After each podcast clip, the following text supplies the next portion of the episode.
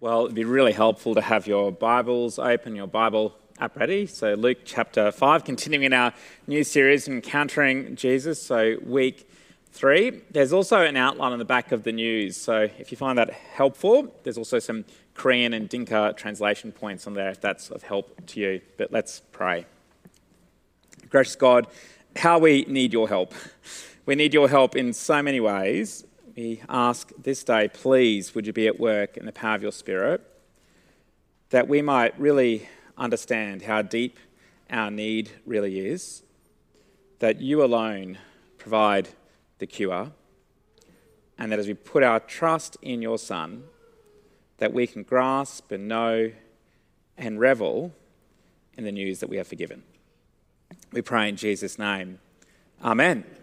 Well, absolutely everyone was there. It was quite the eclectic gathering. So, people are from a diversity of place the backwater villages of Galilee, the region of Judea, and from the big smoke, from the epicenter, the spiritual epicenter of the land, the city of Jerusalem. And of course, those gathered are not just from a diversity of place, but they also reflect a diversity of people even those suspicious of Jesus, so the theological heavyweights, the theological bigwigs of the day, they are there. Pharisees, who were a relatively small but influential movement with emphasis on the law, teachers of the law, also called scribes, who had particular political clout and teaching influence, especially in Judea. What Luke wants us to see is as the news of Jesus goes out, the crowds of people are drawn in. In one way or another, they're waiting and watching to witness what Jesus would say and do. And of course, that shouldn't come as a huge surprise. They've heard reports. Some right there have likely seen him in action. What will happen next? Well, I don't think anyone would have anticipated what actually does happen next on that particular day. Here, Jesus is. It's a uh, packed house. There were no COVID density restrictions or fire regulations or anything like that. In fact, there are so many people that you can't even get through the front door, which presents a bit of a dilemma if your goal is actually get to Jesus. But not for the four fine, laterally thinking friends of the paralyzed man the place is packed, the door is jammed, but no worries, challenge accepted to the roof. In the ancient world, buildings often had flat roofs with stairways that led to the top. Roofs were usually made of mud and straw. So they wouldn't have just needed to quietly remove some of the tiles, but they would have had to, in fact, literally, as Luke puts it, unroof the roof by digging through it. So, this would have made for the most spectacular scene. I mean, can you imagine right here today, in full swing of a gathering, when all of a sudden we might hear some footsteps across the roof above, then a few small fragments start floating down to the ground. Only that for to, to escalate, and perhaps even a head pops through a hole at some point, and then suddenly larger chunks of debris start falling to the ground until eventually a man emerges suspended from ropes on a, on a stretcher, being lowered inch by inch by inch until he's right down in front of the speaker. Now, I'm sure you could have heard a pin drop. If this was some sort of gathering on a Sunday, you could guarantee the preacher would just keep pressing on for sure. But, but they're all probably focusing on this person coming from above. They're, they're parting on the four below. Their eyes are fixed on them. Can you imagine that happening here? If that happened on a Sunday and then you went off wherever you go on your front lines during the week and someone happened to ask you, What was church like on a weekend? You likely wouldn't be commenting on the music or the preaching or the coffee, but someone dug through the roof and was lowered down. A paralyzed man was lowered to the ground. But here's the thing Despite the unconventional arrival, it's not the entry which is the most shocking part of the story. In fact, did you notice? Luke barely gives us any detail of the arrival. The most shocking part of the story is not the arrival of the man, but the radical claim of Jesus. Jesus, who knows our deepest need, provides the unexpected cure, and invites us to respond. First, Jesus knows our deepest need. Verse 18 Some men came carrying a paralyzed man on a mat and tried to take him into the house to lay him before Jesus. When they could not find a way to do this because of the crowd, they went up on the roof and lowered him on his mat through the tiles into the middle of the crowd, right in front of Jesus. When Jesus saw their faith, he said, Friend, your sins are forgiven. It's hard not to imagine the man's arrival causing incredible chaos there that day. Uh, today, it would cause an occupational health and safety Twitter storm. People would be getting hit on the head, babies would be crying, and insurance claims would have to be lodged. Yet, phenomenally, absolutely extraordinarily, as this man is lowered into the middle, so right into the thick of the crowd, interrupting and disrupting the gathering, right in front of Jesus, amidst all of the ensuing chaos of this unconventional entry, Jesus doesn't notice the mess of the room, but the mess of the man's spiritual condition. You can imagine there would have been mud, dust, straw everywhere. But Jesus looks deep. Everyone is probably expecting another healing. Luke has even just reminded us that the power of the Lord was with Jesus to heal the sick. But something greater is going to happen.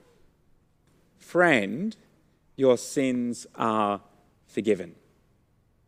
When people heard that, they would have been shocked on a whole number of levels, in a whole bunch of ways. To us, when we, when we hear that, Jesus saying that to this, this man, it, it might seem politically incorrect or it might seem pastorally insensitive. The mates have just carried their friend for who knows how long. They've gone to extraordinary extent. They've taken significant risks. They've dug through a roof to get their paralyzed friend in front of Jesus. Jesus, the, the renowned healer. I'd imagine if you're going to do this, that'd actually be quite perilous. It'd be quite dangerous, especially from this height. So I don't recommend next Sunday you actually give this a go. If you are the person being lowered down and there's you know two people on either end with ropes, you would really be hoping that the person controlling the ropes on the on the leg end certainly isn't moving faster than on the head. Otherwise, you're going to have a mid-air slippery dip or something like that. And you really don't want the opposite either. It would have also been incredibly embarrassing if you ever come late to a meeting, you know, normally you want to kind of sneak in as much as possible. Well, they're very late to this meeting and they've got to come right through the roof. They're desperate for Jesus' help. And he says to them, Your sins are forgiven. You can almost imagine thinking, um, Jesus, I don't want to point out the obvious, you know, our friend was on a stretcher being lowered in, but we have come for him to be healed. You can imagine the paralyzed man saying, um, Thanks, Jesus, but have you noticed my legs? Jesus is pushing to a much deeper need. It's like Jesus saying, You think your biggest problem is that you can't walk, but I'm here to tell you that it's actually your sin. Your fundamental need is not actually your physical healing, your fundamental need is forgiveness.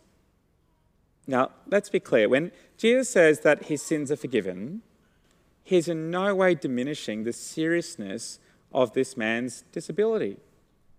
Nor is he necessarily suggesting that this man's paralysis is in some way directly connected to his personal sin.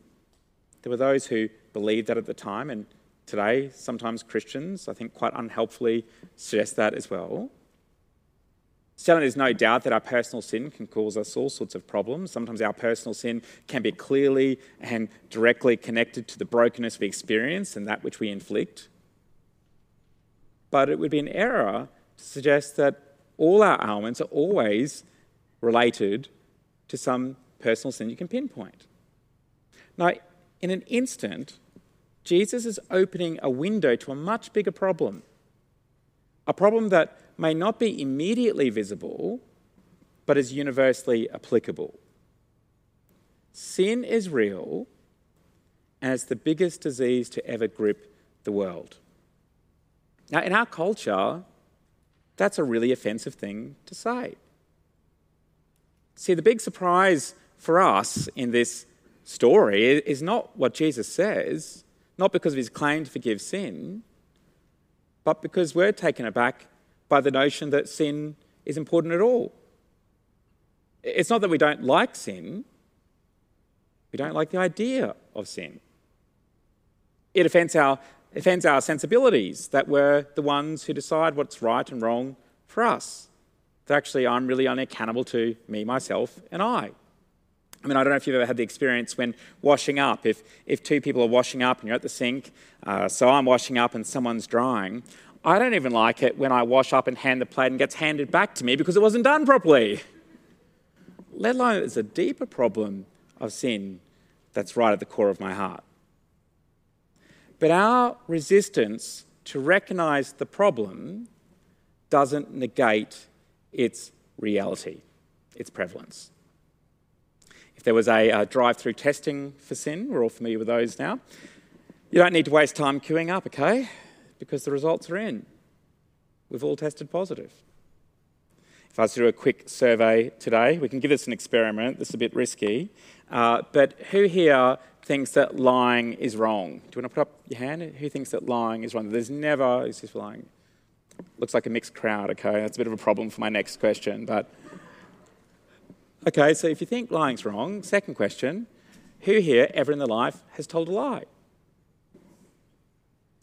See, not only does sin affect all of us and all of creation, not only do we experience the brokenness of that in a myriad of ways, but actually we're all part of the problem too.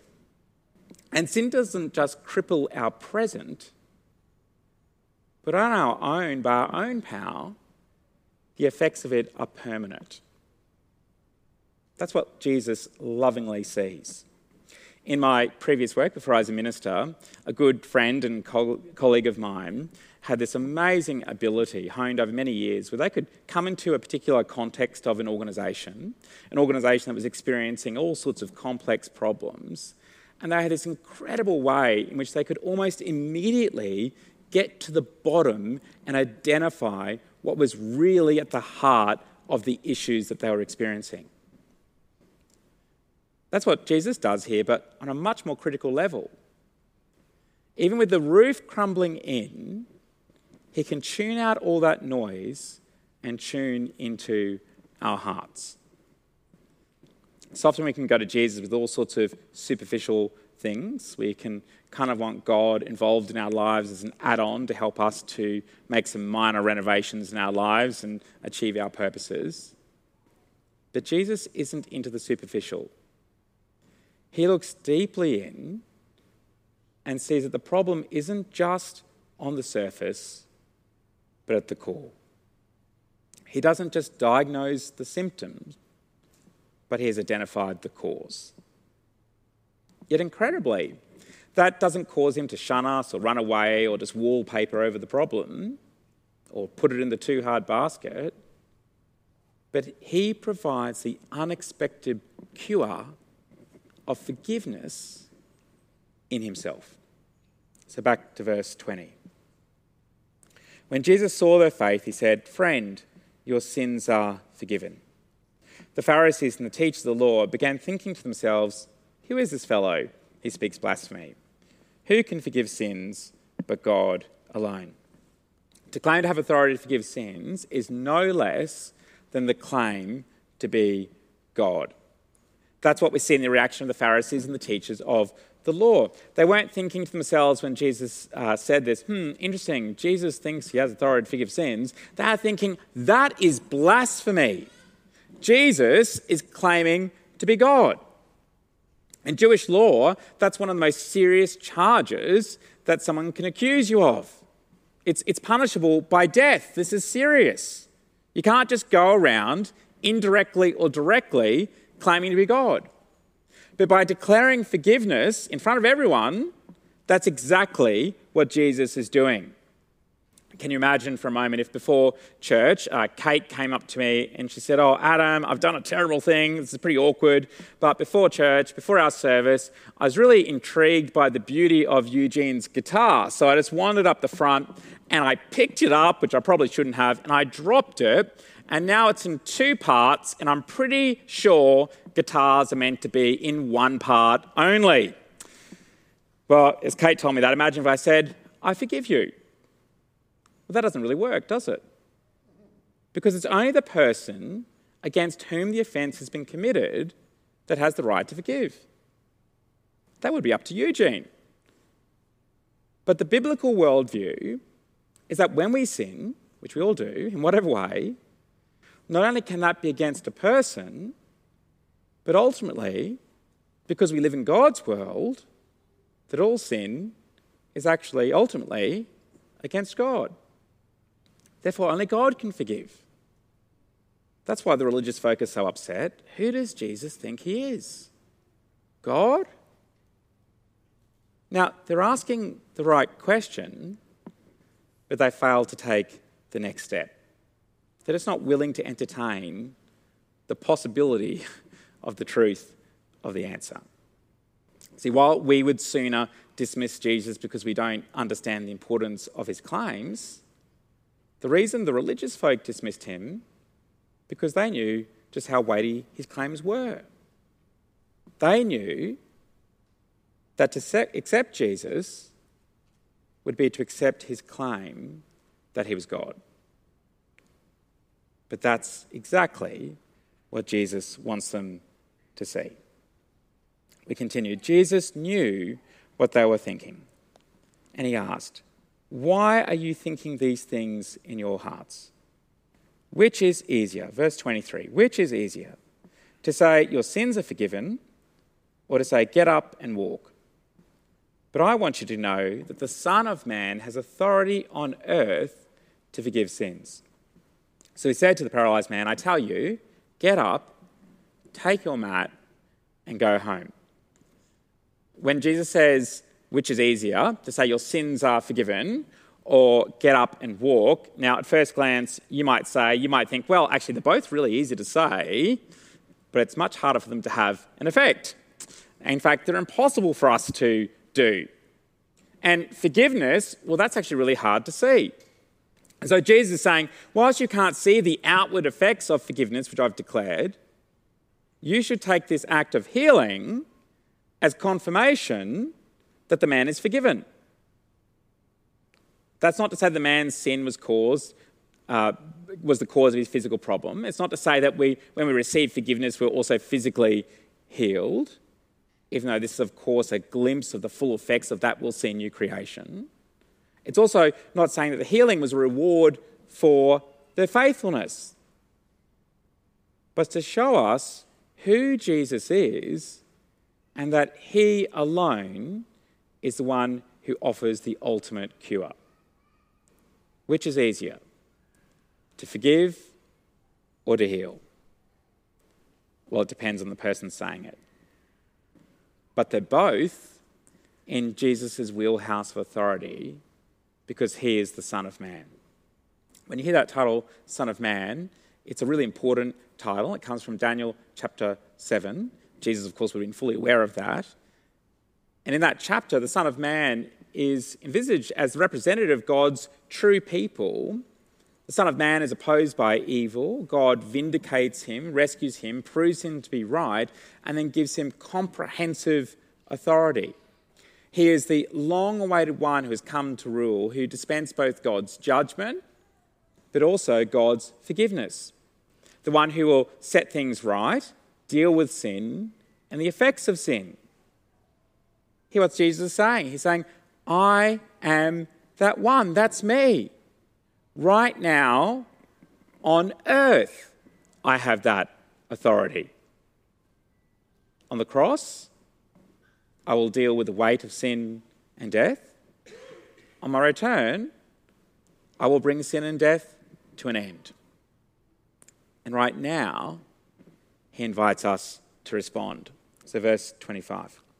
Immediately, he stood up in front of them, took what he had been lying on, and went home praising God. Everyone was amazed and gave praise to God.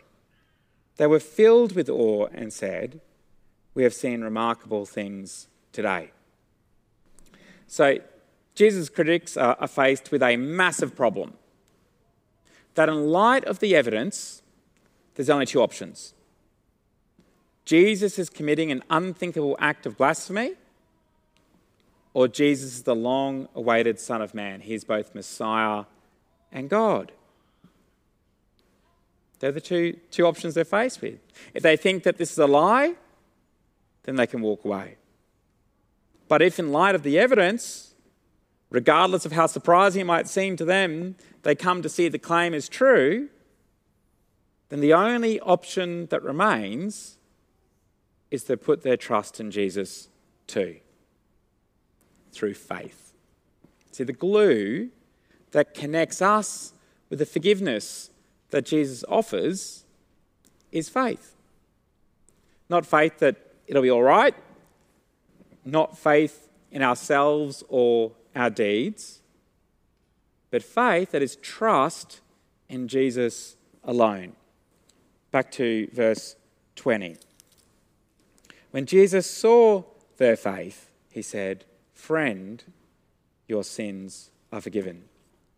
Jesus didn't see the mess, but he saw their faith. Note that it wasn't their good intentions, it wasn't their track record, but the reason the man was forgiven was about who he put his trust in. They had come to Jesus. Jesus was the goal.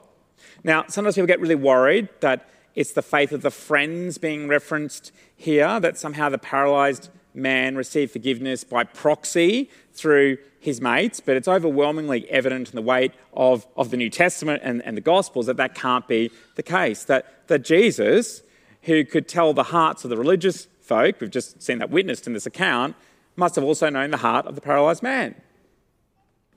But here's the thing Jesus knows our hearts too. He knows our deepest need, and He alone is the cure. You don't need to furiously track Him down. You don't need to earn enough points to get a place before Him. You don't even need to dig through a roof somewhere. In fact, you can go to Him right now. Jesus wants you to know that the Son of Man has authority on earth to forgive sins. Last time I checked, you know where we are? On earth. Isn't that good news?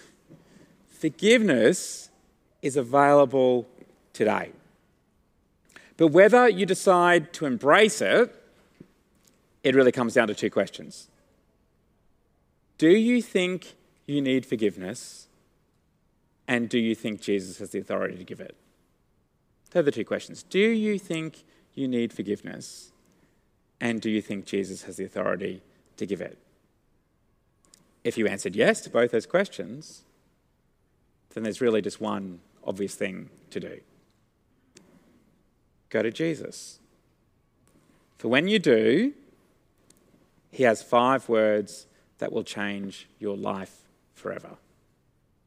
Friend, your sins are forgiven. Let's pray.